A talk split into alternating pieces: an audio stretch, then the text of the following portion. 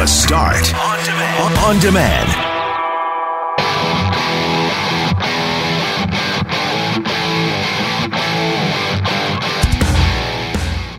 Has your sleep pattern been affected during this pandemic? Because for all three of us, it has, to varying degrees. So we're going to talk to the sleep expert at the University of Manitoba, Dr. Diana McMillan.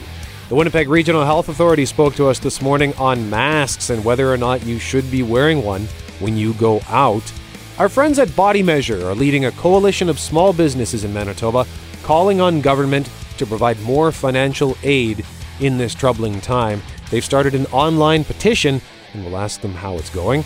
And women's shelters are seeing fewer visits. That sounds good at first, but it might not actually be such good news. I'm Brett Megarry, alongside Greg Mackling and Loren McNabb. We are Mackling, Megarry, and McNabb, and this is the Tuesday, April 7th podcast for The Start.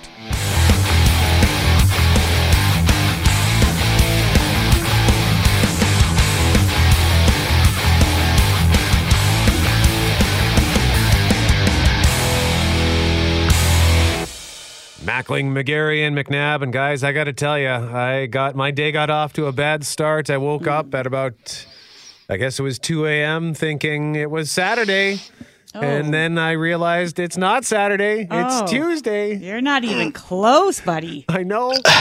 Oh, that makes me feel sad for you. I know. Like, I know for most of us, it's Good Friday is coming, so it's a long weekend for pretty much everybody, but we'll be here on Friday. So I was looking to Saturday. I don't know why I thought it was Saturday, but man, I was mad. So, and then, Greg, what did you say? You woke up at what time? At about 1 o'clock in a cold sweat because I realized I had forgotten to do something last night that I'd been meaning to do all day. And that was to make sure Bob Irving was going to join us this morning for Breakfast with the Bombers. So I was panicking. And of course, Loren McNabb had my back and she'd already taken care of things. But when I woke up at 1 o'clock, you're in that no man's land. What am I going to do about it at 1 o'clock? I'm going to phone Bob in the middle of the night. Hey, Bob, what you doing? Watching axe throwing at 1 a.m.? You should have seen I thought of it late too, Greg. And I just want to share with you my exchange with Bob because I emailed him around 6, but he's not a big email guy. He prefers the text, I think. And so suddenly at 8:30, I'm like, you know what? I should just text him. So at 8:50, I write, sorry for the late text. Just wondering if you can join us tomorrow. Would appreciate it. He writes back, sure, no problem. 7:35, I say, yes, thanks, Bonnie, Bob. Darn it! This is my text exchange. He ignored the rest of that, so he's coming on. I think we've got him. And he did. He did recently tweet about how he's developed a newfound appreciation for competitions like televised axe throwing and I think strongman competitions. And wasn't there something else? I want to say darts, or is it NASCAR, Greg? What were you? All sorts of randomness. Well, did you ever play cornhole back in the day up in Minnedosa? The cornhole boards where you throw the bean bags into the hole? I don't think it was called cornhole. Yeah, cornhole. I think we just called it the beanbag toss, but actually called cornhole, and they have arcade-sized video games of cornhole in the United States, and they're televising it. This is heavy-duty competition in the U.S. of A. And, so it has actually been on ESPN, and I don't know if it's made its way onto TSN or not, but if it's been there, Bob's seen it, so we'll have to ask him about that. Okay. Well, yeah, I'm just looking at his tweet now. This is from 5 days ago. Not to trivialize the seriousness of what we're going through, but I found myself watching the World Axe Throwing Championship this morning on ESPN. I didn't even know that was a thing. It was actually pretty good. Yikes. So make sure you follow Bob on Twitter. He is a good follow. And Loren, you've been having problems too lately with sleeping, right? You wake up typically at what, 1:30? I think 1:30. You texted something the other day or messaged us in our group chat about how just another bad sleep, 1 a.m. And I said, that seems to be my witching hour or whatever you want to call it, where I will wake up and inevitably it'll be 1:30. And it's just close enough to an alarm glowing off that you can't stop thinking about the fact you have to get up, but far enough away that you could easily get another hour or two of sleep. And so I don't know what's going on. And on top of that, my dreams. I almost every day I roll over and I'll have to say to my husband, did such and such thing happen last night? Or, you know, like, did we eat spaghetti at 10 p.m.? Or just so random that and it's so very real that I don't know if that's stress or if I'm the only one going through it, Greg, or what. No, I think a lot of us are having sleep issues right now, and the dreams, I'm seeing it on Twitter, in my conversations with my friends and family. People are having very vivid dreams right now, so we should probably call on an expert for that, McGarry. Yeah, we're going to speak with Diana McMillan from the University of Manitoba coming up at 8:37. She is one of our favorite guests. She has one of the most soothing voices you've ever heard, and she is the expert on sleep. And at 6:45 we're going to just have a chat about sleeping. Are you having problems sleeping lately? Let us know at 204-780-6868. And if you're having weird dreams, let us know that too, and we'll have a chat about it at 6:45.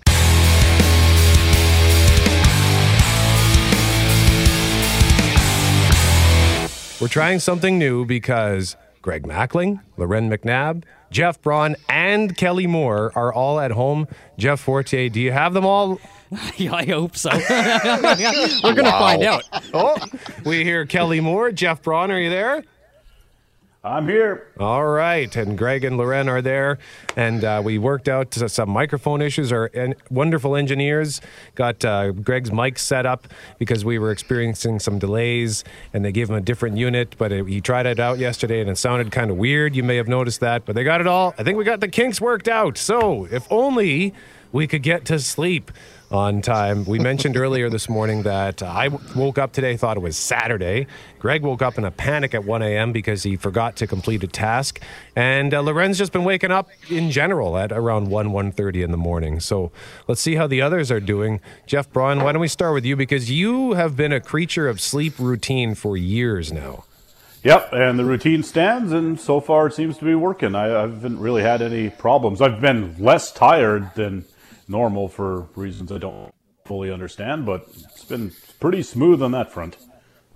Kelly? Yeah, actually, I've probably been sleeping better the last little while than I normally do. Sunday nights are always just a real challenge because I find myself waking up on the hour. You've just come through the weekend, and now you're back into the regular routine. But and I have to say, you know, saving the half hour to 35 minutes or whatever it is to drive in today was kind of nice.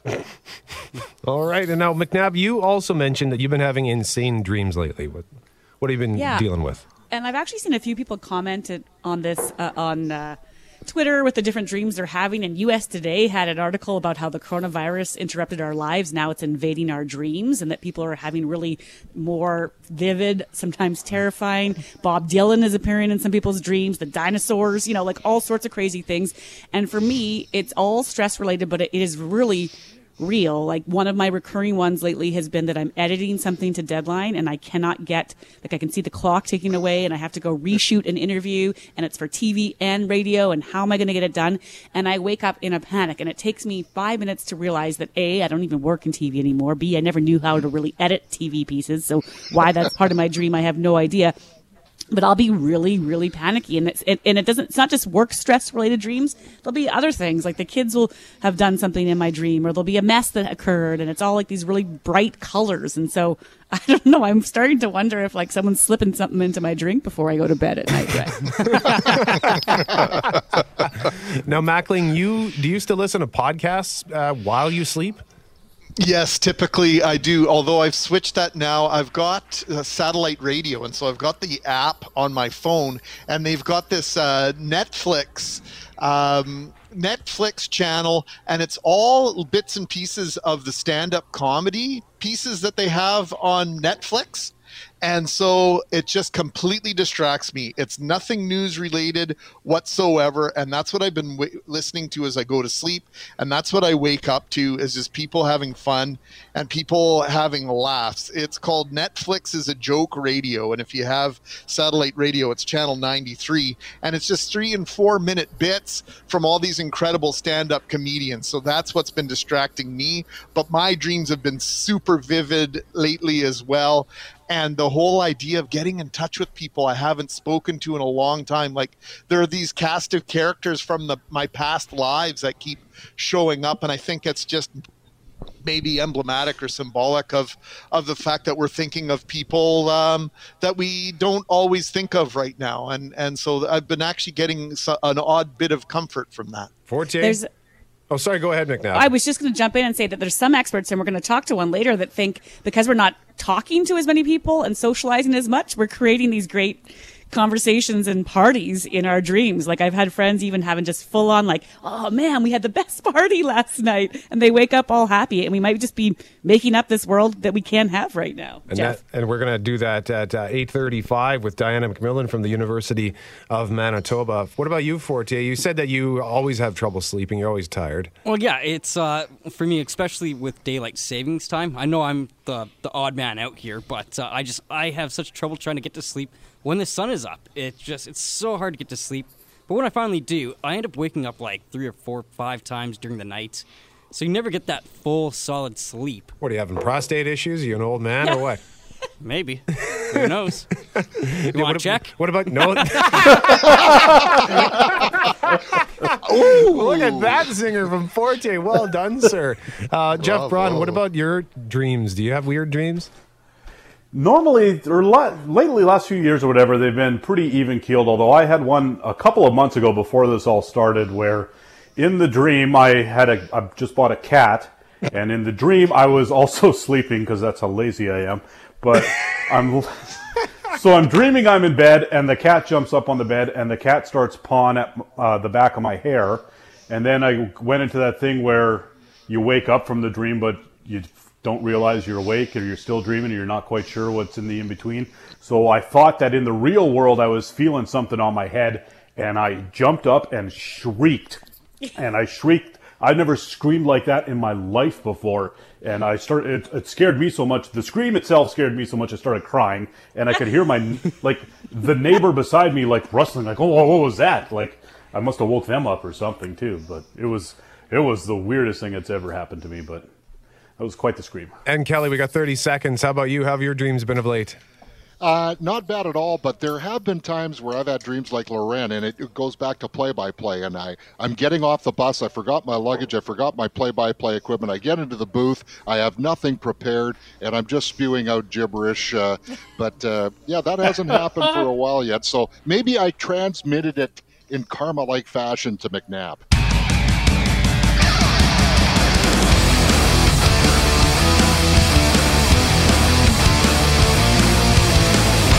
A few months back, we had the pleasure of visiting a small business in Winnipeg that helped us and many others outline a roadmap to better health. Now, the owners of that business say they might have to close up shop if the government doesn't loosen the rules for rescue loans. Body Measure has teamed up with dozens of small businesses and formed a coalition called Small Business Owners Manitoba. And they've started an online petition, which has received over 3,000 signatures, Loren. Body Measure's co-founders, Melina Elliott and Erica Henderson, join us now. Good morning, guys. Good morning. Good morning. Or gals or ladies. I guess I should be switching to that. But let's start with this petition. It's all good. It's all good. You know, it's such a habit to say that. But Melina, if we can start with you, what are we asking for in this petition? What's the message and what are you trying to get at here? Yeah, so the petition is to look at some relief for rent for small businesses. For the majority of small businesses, one of our biggest expenses is our office space, our lease. And we are getting no help with that at all. So if you take our business, for example, we have closed both of our locations, as we should, and we are making zero money, but yet we still have these massive expenses coming out every month. So, Erica, I know a buddy of mine has a small business in Vernon, and he right away went to the Business Development Bank of Canada. They were offering some pretty decent terms for some short-term help and some loans that were at very low interest. Have you gone down that road at all? Yes, we've tried that, but unfortunately we don't qualify. There's certain qualifications, one being that you have to have paid $50,000 in wages to staff in 2019. And because our second location just opened up in November, we hired staff for that location. We haven't hit that mark. And a lot of different places like hairdressers who have contract work and rent out chairs in their office, or gyms who have contracts people that do training that don't actually have employees don't meet that mark. So many of the people that have signed our petition do not qualify for any loan from the government. Melina, what about the CERB? Do you qualify for that? Yes, luckily we do. So that is something I'm actually going to be applying for after we finish this today. But that just replaces, it doesn't even replace the income that I was paying myself, like my own salary. So Erica and I were talking that even if we both pooled our money that we got from the CERB and put it towards the business and took no salary at all for ourselves, we still wouldn't be able to meet our financial responsibilities every month. And you would still need to get that money sooner rather than later, Erica. We've been hearing from different businesses that they're pleased or at least grateful that these programs are being offered, but the money might not start flowing in some cases until late April or May. And so I wonder, Erica, if you've heard of any businesses that you've teamed up with in this petition that could potentially close permanently unless a change is made soon? Yes, we have one business in particular is talking about closing her doors and emptying out her space because her lease happens to be up because she doesn't think that she's going to be able to keep it going with zero income. So, Erica, what's the response been from, I guess you have two landlords. We've seen cheesecake factories say, we're not paying our rent in April, and probably the same in May. You've seen H&M and some of these gigantic retailers who maybe hold more cards than someone like yourself does. How accommodating has your landlord been to this point? Our landlord actually has been very, very good and given us a discount per month, but we're still paying the majority of our lease payments. And then, of course, all the other payments that you have just for equipment rental and all the things that they don't go away. We just have to keep paying them. So really all we want is the government to allow small businesses like ourselves to get to apply for a loan and help us out that way. But unfortunately, if you don't meet the criteria, if you're not a big enough company at this point, you don't have enough staff, you don't qualify for any of those loans. Melina, has there been any response from the government to your petition or to any of your pleas? Unfortunately, not yet, but we're hoping that the more we talk about this, the more we get our voices out there. I mean, right now we have a group of over 80 small businesses, local businesses in Manitoba that are with us. And we know that the more people we bring on, the more we talk about it, the more people are aware. It is a very difficult time right now. And there's so many different things and consequences that everybody needs to think about. But small businesses in Canada, make up 1.5 million of the businesses. And how many of those are just hanging by a thread right now? All right, Melina Elliott and Erica Henderson are the co-founders of Body Measure. You can see the petition. We've linked it to our 680 CJOB Instagram story if you want to see it and potentially sign it. Melina and Erica, thank you so much for joining us this morning. We appreciate it. Thank you. Once again, Melina and Erica are the co-founders of Body Measure. They mentioned they have two locations. They have one in Winnipeg and another in Newmarket. And you can see our video from our visit to Body Measure on our 680 CJOB Instagram. Just scroll down the feed and you will eventually find it.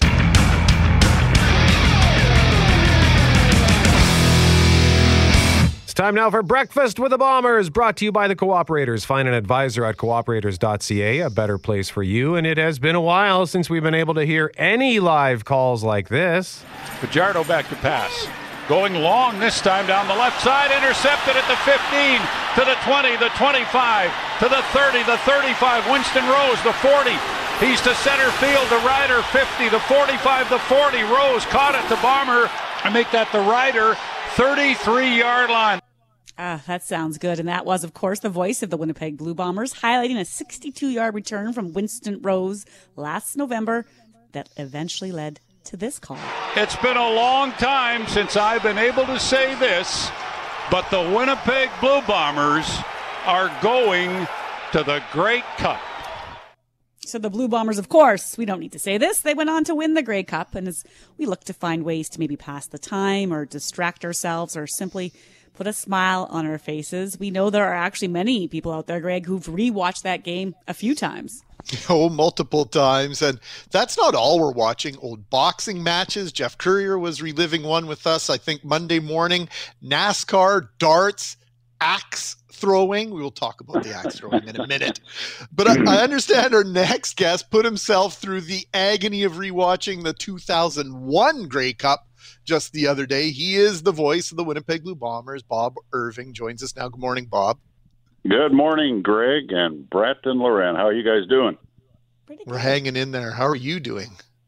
I'm doing fine. Yeah, I did watch the 2001 Grey Cup game the other day. We're all, I guess, looking for things to do that we maybe wouldn't normally otherwise do because we have so much time on our hands.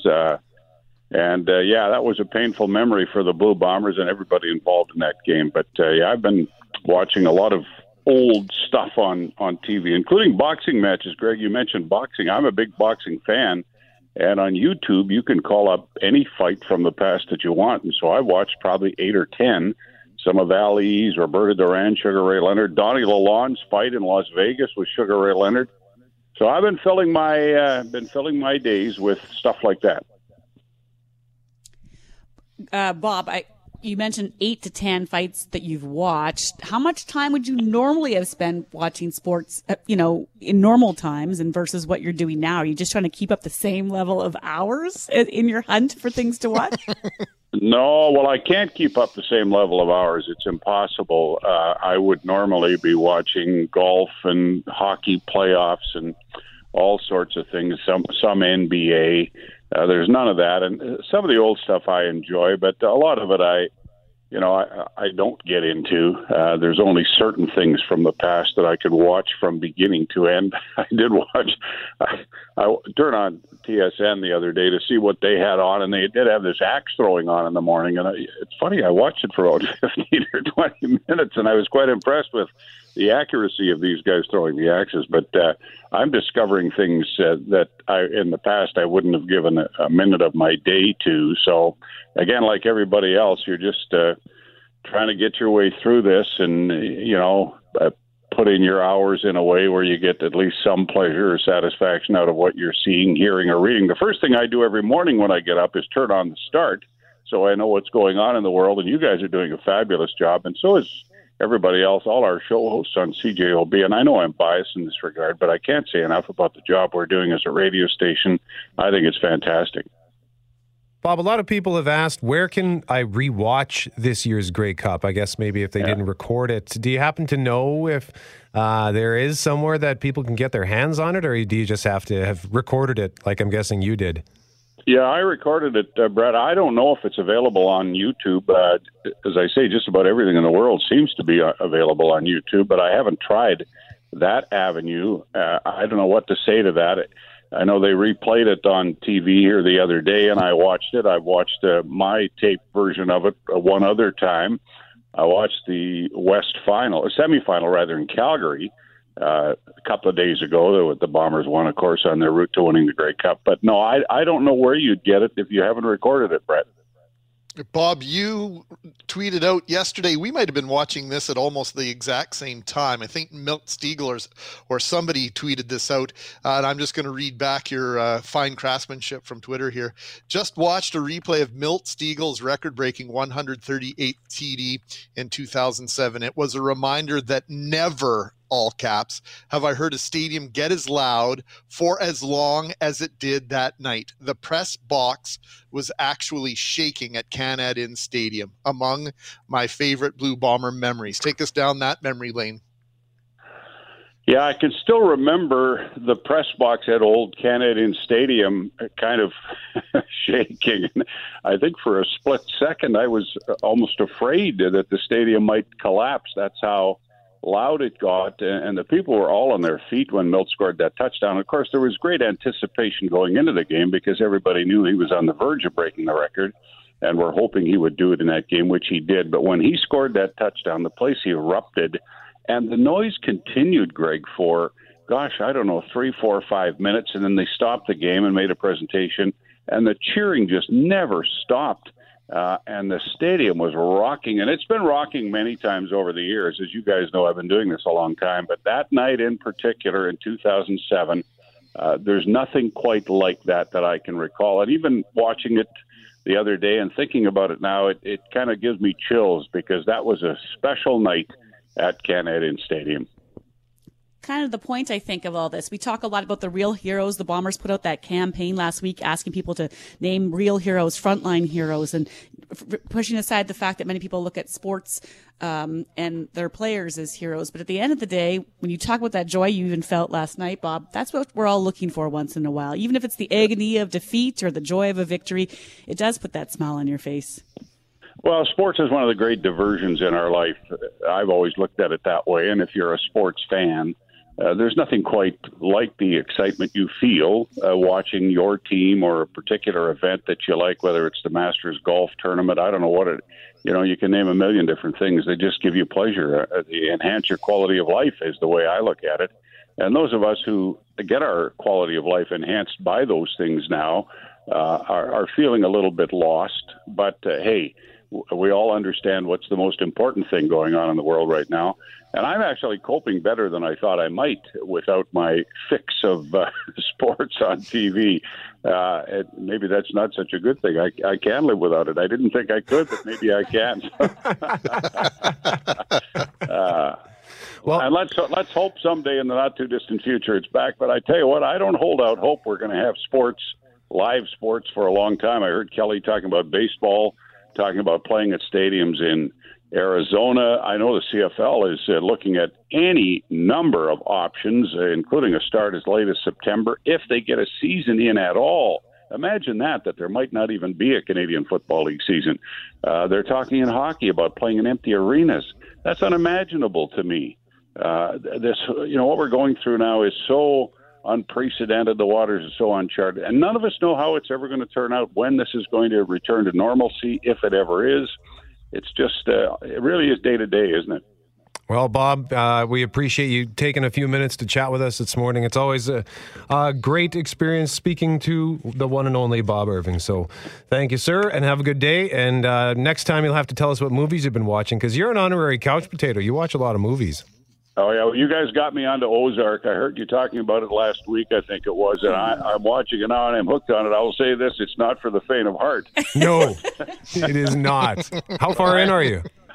Well, I'm almost at the end of season 2. And I tell you, when I watch it, it is gripping. Let me put it that way. Well, business is about to pick up in season 3, Bob. So enjoy that. Oh, boy. And thanks for joining us, man. Anytime.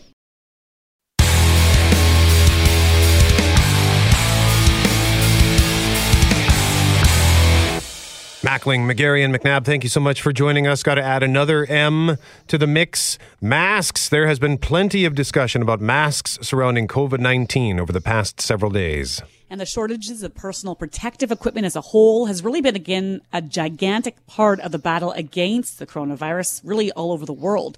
We've been talking ICU beds, ventilators, and all the PPE that doctors and nurses depend on being used at an unprecedented rate. And on top of the list are N95 masks. They become a source of friction between the U.S. and Canada, and they are really, Greg, critical in order to keep medical workers safe. Yeah, so we want to know, what is the difference between an N95 mask and a surgical mask? What about the homemade masks we are starting to see online and on the faces of Manitobans in public? These questions are important, with new advice on wearing face masks in public. Canada's Chief Public Health Officer is Theresa Tam. Wearing a non-medical mask is an additional measure that we're considering to protect others around you. To help us understand what the different types of masks and their ability to protect you and I are, we are joined by Dr. Marcia Anderson, Medical Officer of Health for the WRHA. Good morning, Dr. Anderson. Good morning. Thanks for having me on this morning. We appreciate your time. Let's start with those homemade masks. What can they do? And maybe more importantly, what can't they do? Sure, that's a great question. So those homemade cloth masks can be worn if people are going out for essential services, in addition to the evidence-based strong recommendations that are already in place around physical distancing, frequent hand washing, and frequent disinfecting of commonly touched surfaces. If you wear a cloth mask, it does not protect you from getting the virus, but it might protect others from you spreading the virus to them. It's basically another way of covering a cough or a sneeze, so that if you are out, you don't have symptoms, so you don't know you're carrying the virus. That cloth mask can stop you from spreading the virus to others. So then is it the opposite for the N95 mask? Is it offer more of that protection? Why is it so coveted, Dr. Anderson?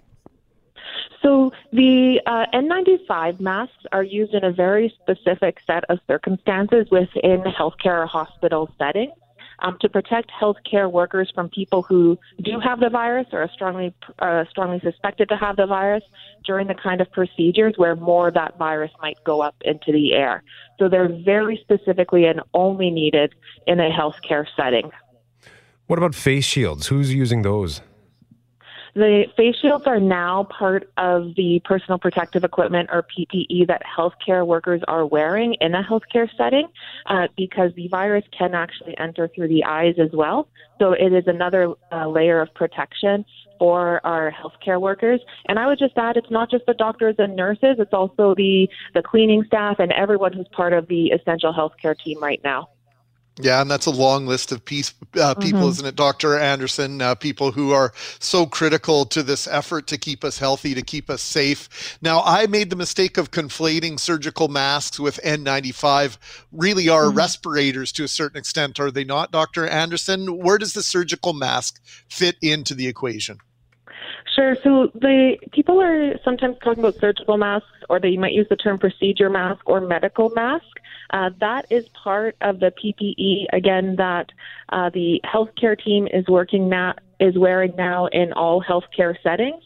So it's the simple face mask in addition to the face shield that people are wearing. They are worn in every healthcare encounter with patients or clients or residents of long-term care, unlike the N95, which is just for those specific higher-risk procedure-type settings. At the end of the day, for people listening, and we know there has been some, I think, public confusion potentially around the mask just because of the changing situation and what we've been learning day by day. Mm-hmm. Dr. Anderson, I thought Dr. Rusin for the Public Health Office said it well yesterday with the idea that don't be putting on a mask as a general member of the public and assuming that is protecting you. At the end of the day, the best measure mm-hmm. is to stay home if you're not on the front lines. Absolutely. The best advice and the strongest recommendations are, if you're not an essential service provider, stay home as much as possible. If you do have to go out, the most important things are still the physical distancing, the hand washing, and the disinfecting of commonly touched surfaces. But should we be wearing a mask as well if we have to go out? I wouldn't say should. I would say people can wear them if they have access to them, and they can wear them safely, which means you're not touching your face more when you have it on, and you can wash it in a regular washing machine and dryer cycle after each wearing. It might help protect others from you spreading the virus, but there is not a strong recommendation that people should do it yet. But all right, if you have one, you can. Dr. Marcia Anderson, thank you so much for joining us. We appreciate the time on this important matter, okay? Thank you for having me.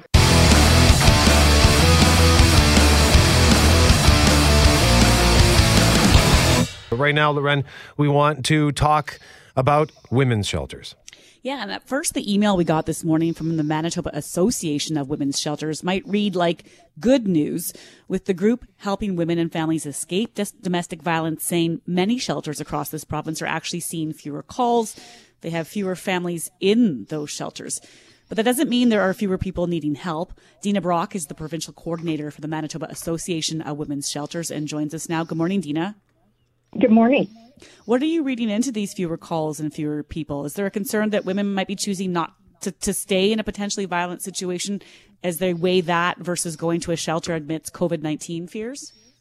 Exactly. That is exactly what we were thinking about. The message to stay home is valid and obviously should be listened to, but in the situation of a person who is experiencing domestic abuse at home, they may be in a better position to actually call the shelter and get some help. The crisis helpline's available 24/7.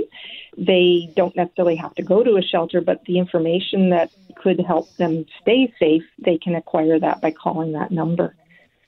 Dina, in usual times economically, and of course non-pandemic times, and these unusual measures that we're taking to stay well and stay safe, there are numerous obstacles for individuals to get out of a relationship that is abusive and to remove yourself and or your children from those relationships. What are those barriers in usual times?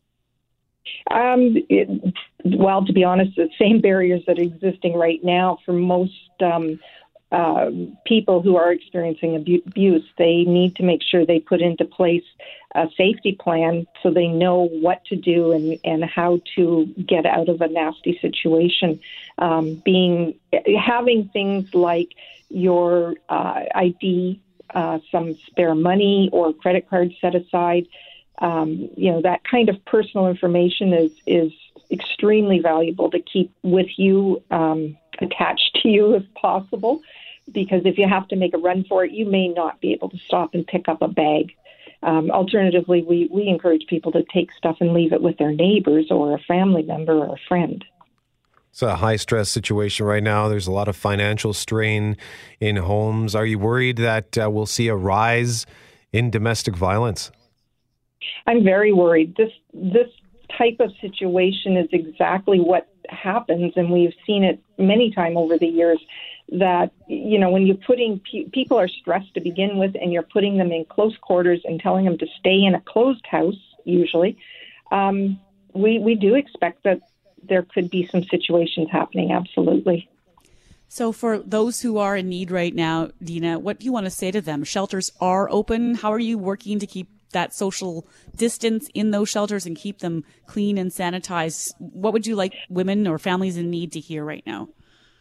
I think everyone needs to know that the shelters are open, yes. There is a 24-hour crisis support line that they can call. We would appreciate it if they would use that line, even if they're not sure. Just call the line. It's there for support. The shelters are following all the safety protocols. We've been in communication with the government and made sure that steps are in place to ensure the safety and health of the staff and the clients or residents at the shelters. So we're, social distancing is happening as much as possible, because we are talking about a family type setting. In most situations, the shelters can be very small. But there is the ability to isolate if it's needed. So we don't want people to feel that they have to be, or that they're putting their health at safety if they go to a shelter. Dina, here's a question that bounces around in my head, and I think people struggle with it. In the aftermath of finding out someone they love has been in a situation like this, what can we do from the outside? What signs should we be looking for? Could we be looking for, if we have concerns? What would validate those concerns in terms of maybe encouraging our friend or loved one to consider a move like calling your organization or maybe getting out of their home altogether? One of the obvious signs is isolation. Quite often, the abuser will attempt to keep that person away from their family, their friends, even to the extent of isolating the kids in that type of situation. Listening to your family member or your friend, calling them as much as you can, remembering that if you're talking to them over the phone, you may not want to say, "Are you in danger? Are you okay?" You need to give them the question that they can answer yes or no, because chances are their call is being monitored by the abuser. It's that type of restrictions that are in place or put into place on these women.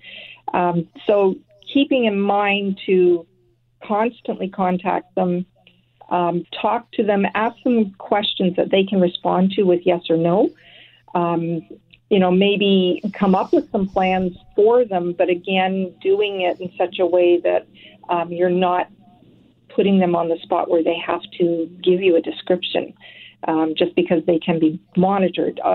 Reaching out through social media, emails as well, is another way. I just think it's important to keep your eyes open, especially for your neighbors, and friends and family.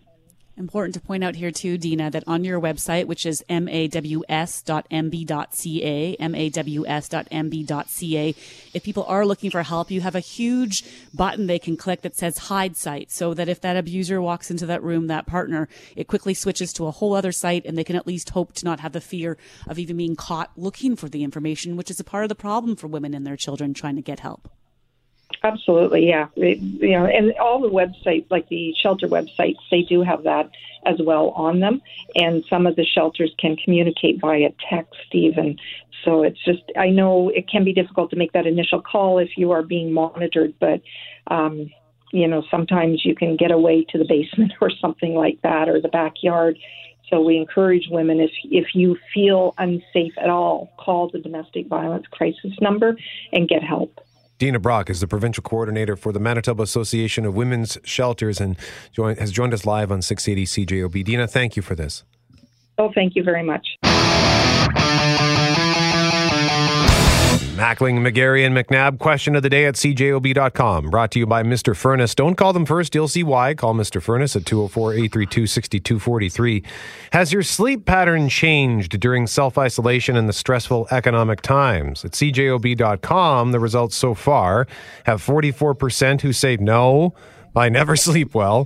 33% say no, I always sleep well, while 11% for yes, less sleep, and 11% for yes, more vivid dreams. Interesting how the results vary.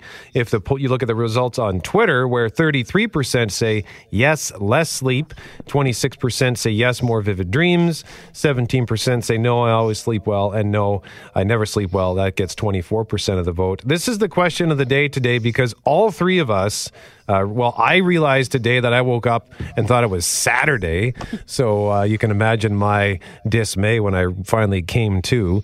Greg woke up in a panic at 1 a.m. because he realized he forgot something, and Loren has just been waking up at around what time lately, Loren? It's like a 1:30 witching hour, which is driving me insane. And that has happened in the past, because when you work shift work, you're going to maybe struggle to sleep, or getting up in the middle of the night can also be a struggle. So napping or sleeping during the day is hard.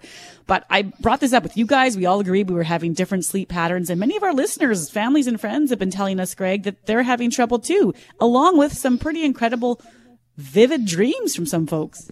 No question about it. So we want to know, is it stress? Is it anxiety, boredom, all of the above? Dr. Diana McMillan is a sleep consultant. She's also an associate professor at the University of Manitoba's Rady Faculty of Health Sciences College of Nursing. It's such a long title here, Diana. Thank you for this, as always. And hey, let's just get right down to it. What's keeping us up? Well, great to hear everybody, and a shout out to all my colleagues on the front lines and helping out in all spheres of this pandemic. It's a really unusual situation that we're in, and it's really highly stress-provoking. So it's actually normal that we would have some reactions to this. In fact, actually, if we weren't anxious and having some possible sleep difficulties, that would really be a bit unusual. So if you are having some sleep problems, there are some strategies I can sort of outline that might help a little bit. But first of all, don't be too hard on yourself. This is a really highly stressful situation, and your whole routine is probably quite disrupted. Now, I was mentioning earlier that I can't really remember my dreams of late. I know that it's not unusual to forget your dreams, but I have no recollection of any dreams. And I'm just wondering if I'm simply not getting to that point in my sleep where I have the dreams, because I've remarked that over the last, 2 weeks, I haven't had a full night's sleep. I just feel like it's a series of naps. I'll sleep for an hour or two during the day, 3 hours at night. So is there a connection between lack of sleep and dreams? Well, to a certain degree, yes.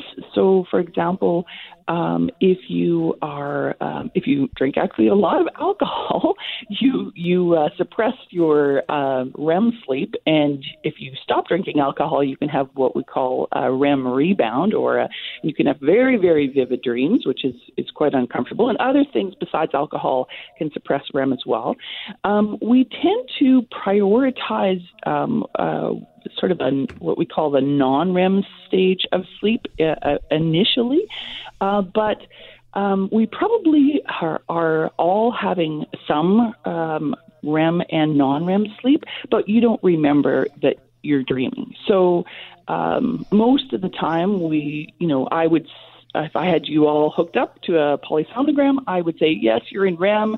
Probably you're dreaming. If I woke you up at that sleep stage, you'd say, oh gosh, I just see some huge parrots, or I dreamt I was walking my dog or something.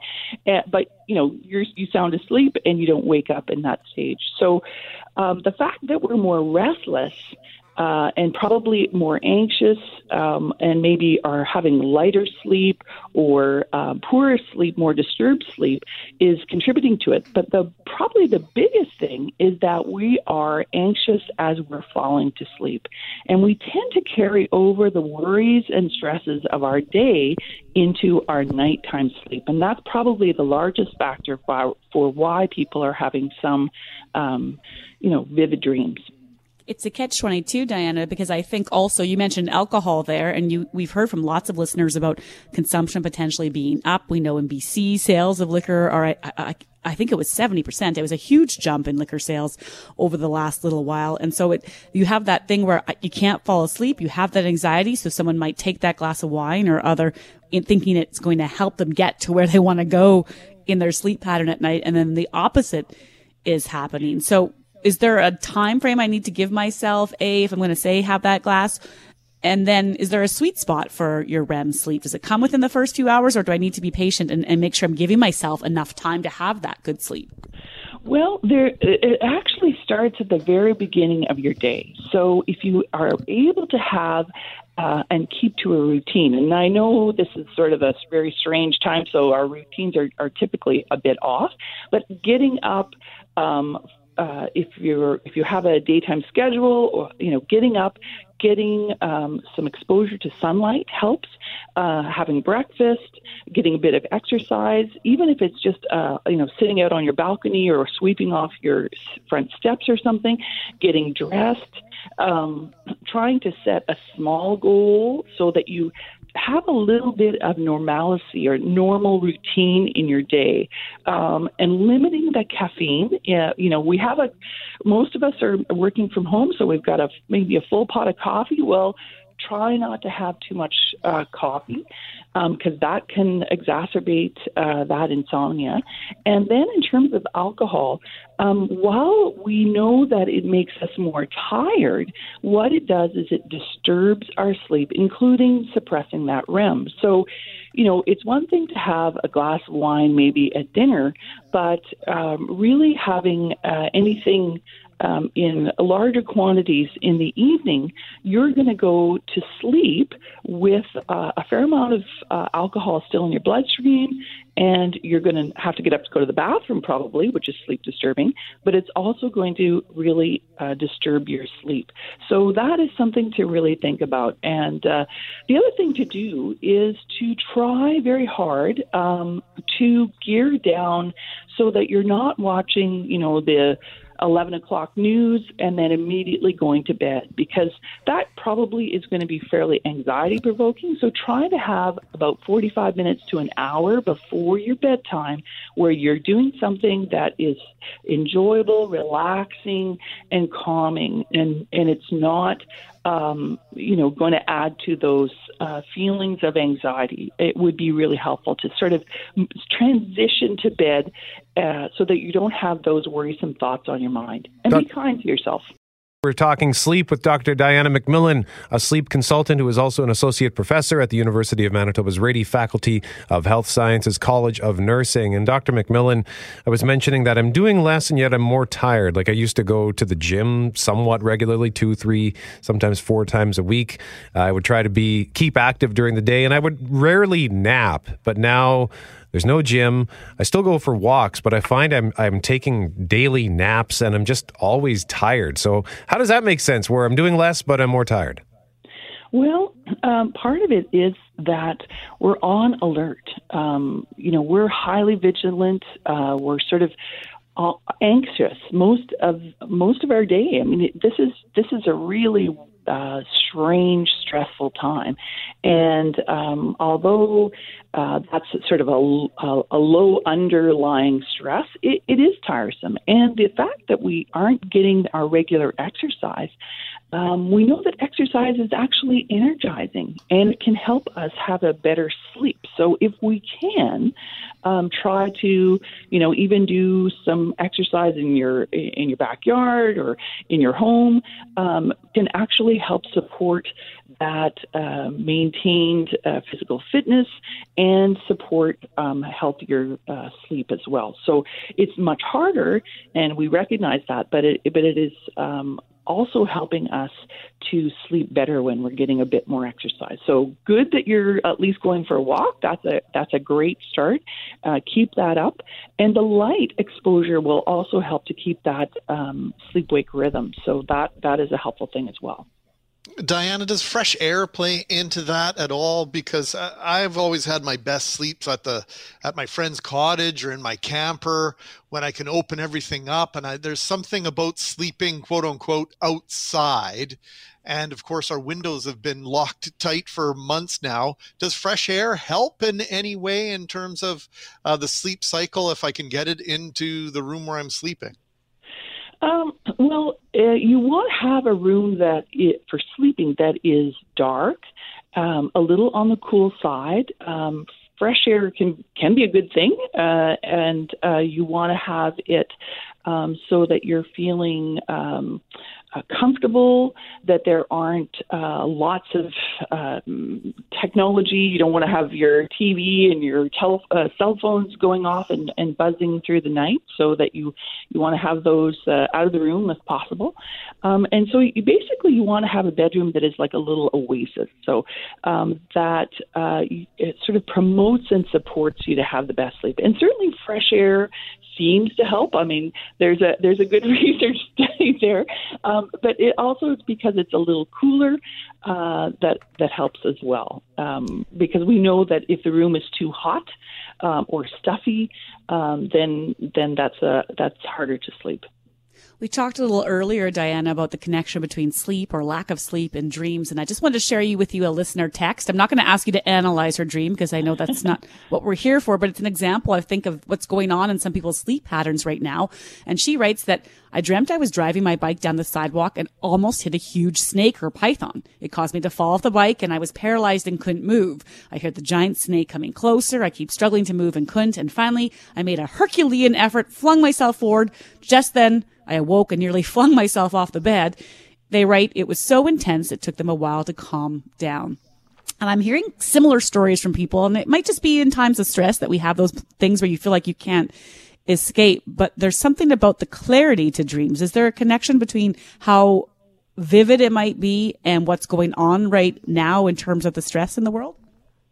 Well, certainly, I think the more stressful our lives are, the more we're sort of ruminating or thinking about those stresses as we are falling asleep, right? And that's why I really strongly encourage folks to not only, get a bit of exercise, that'll make you pleasantly sleepy, but also to try to find something that is going to distract you from the really sort of heavy stressors of the day right before you're going to bed. So for the 45 minutes, read a book that you're enjoying. Not a maybe not a Stephen King thriller or something, but do something that is relaxing. A crossword puzzle. Read a magazine, or do something that is relaxing that helps to take your mind off of this current situation. The other thing to do,